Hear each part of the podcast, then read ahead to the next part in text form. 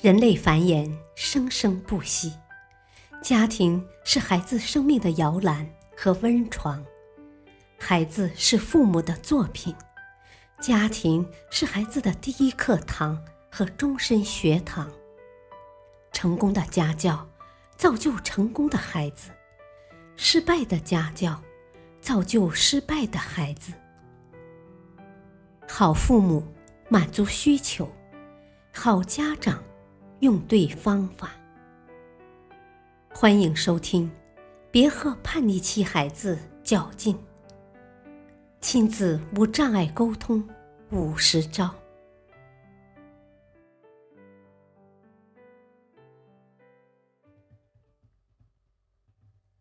孩子很努力，为什么没有好成绩？我们先听听一位家长的来信。我们家孩子从小就很懂事，小学期间学习根本不用我们督促，自己认真听课，积极完成作业，成绩一直名列前茅。升入初中后，孩子还是这样很自觉地学习，我们都很欣慰。可几次考试下来，孩子的成绩都很不理想，他自己特别难受，不断地跟我们说，我一直很认真地学习，甚至牺牲了很多玩的时间，为什么我的成绩不好呢？我的同桌，他上课也不很认真听讲，下课就和同学们疯玩，可他的成绩竟然比我好。说着说着，他的眼泪就掉下来了。作为家长，我实在不知道怎么开导他，希望尚老师能给指明问题所在。下面我们来听听专家的指导建议。学习很努力，却无法取得好成绩，这样的问题出现在很多孩子身上。在很多高考失利的孩子当中，就有相当大一部分是平常学习很努力，却没有考上大学的。很多家长为此给孩子请家教，买各种各样的学习资料等，但孩子的学习成绩依然停滞不前。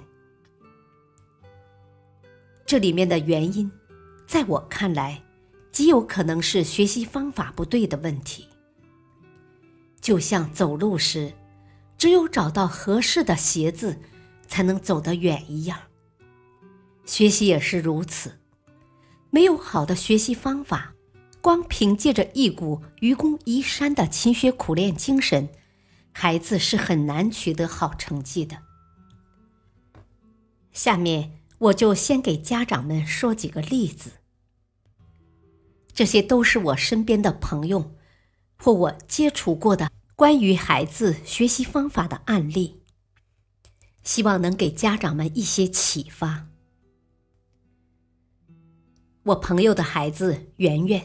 成绩一直非常好，他的学习方法也非常特别，那就是把学习变得像画画一样。圆圆从小就喜欢画画，这个习惯后来被他运用到学习中，成了一种独特的学习方法。他的具体做法就是，学习中一旦遇到较复杂的内容，或需要进行阶段性总结的时候，他就会一边画图一边想象，以此来掌握较难的题目。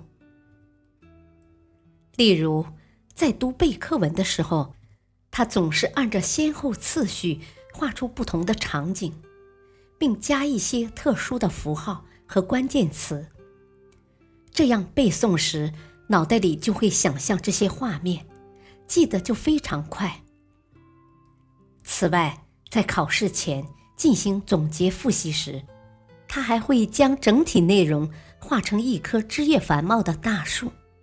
树干和树枝上全都是各个相关的知识点。这样形象而有趣的画面非常便于理解和记忆，同时又特别好玩，具有吸引力。正是靠着这样的学习方法，圆圆的成绩一直非常优秀。另一位朋友的儿子琪琪却有着另一套学习方法。琪琪最喜欢做的事就是讲故事，从小就喜欢各种各样的故事书。因为对故事太过着迷，他也慢慢地发明了他独特的学习方法——故事学习法。每次一学到新知识，他就会想办法把它们串联成一个一个好玩的故事，然后讲给朋友们或者爸爸妈妈听。而在讲述的过程中，大家会提出新问题，这样琪琪就会再去学习，掌握这些知识后再讲给朋友们听。这样的学习方法不但能够检验他自己对知识点的掌握程度，巩固了知识，还能不断激发他学习更多的知识，学习兴趣不断浓厚，成绩也越来越好。从这两个案例中，家长们可以看到，学习方法是要根据孩子的自身情况来培养的，而要培养出适合孩子自身的学习方法，家长们要注意以下原则。第一，帮孩子分析自己的特点和喜好，启发孩子找到适合自己的学习方法。像上面我列举的两个案例一样，好的学习方法跟孩子自身的兴趣爱好联系密切，因此家长要跟孩子一起分析孩子自身的特点和兴趣点所在，找出他的长处和短处，然后看看哪些兴趣点或者特点可以延伸出学习方法。第二，帮孩子找一个好的学习榜样。榜样的力量是无穷的，很多事业有成的成功人士都提到过自己青少年时期的偶像。对孩子来说，学习榜样的树立能坚定他学习的信心，激发他的干劲。学习偶像身上的闪光点，又能帮助他更好的学习。不过，有一点需要家长们注意的就是，向榜样学习并不意味着要全盘照抄、盲目模仿。很多家长看到别的孩子成绩好，就盲目的让孩子照着人家学习，却往往事与愿违。原因就是别人的方法不适合自己的孩子。家长要帮助孩子分析对比，借鉴别人方法中优秀的点，而刨除不适合自己的那些点，也就是取长补短。这样学习别人的方法才有意义。第三，要重视实践的作用，摸索出一套适合自己的学习方法，并非一朝一夕的事情。它需要孩子在较长时间的学习实践中，慢慢的形成、发展和完善。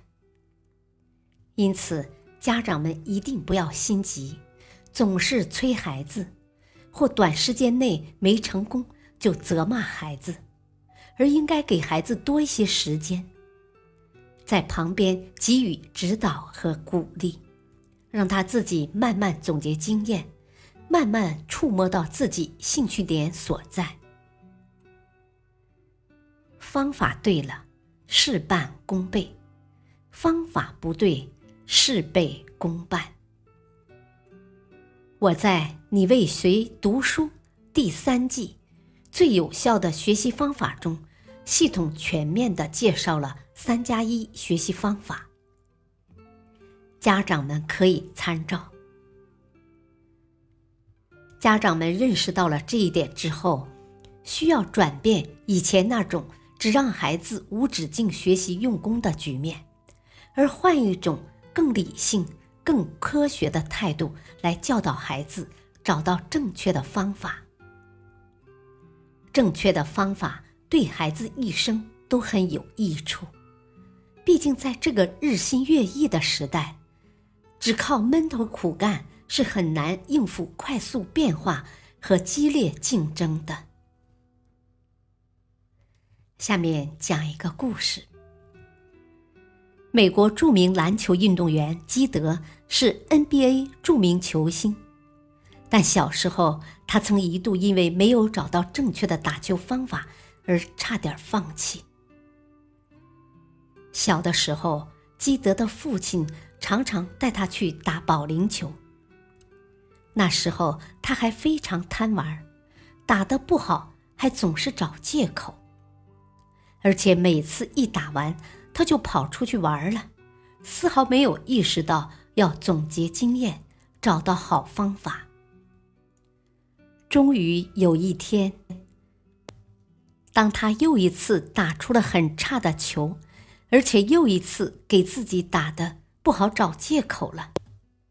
父亲毫不客气地打断了他：别再找借口了，你打得不好是因为你不练习，又不愿意总结方法。假如你好好做，你就不会这样讲了。这句话给了他极大的震动，此后他一发现自己的缺点便想尽办法纠正。后来不管是打保龄球还是打篮球，他都要求自己做到2点：第一，比别人投入更多的时间和精力去练习；第二，第一时刻总结经验教训，找出最好的方法提升。也正因为这2点，他成了最优秀的球员。感谢收听，下期播讲克服孩子的考试焦虑。敬请收听，再会。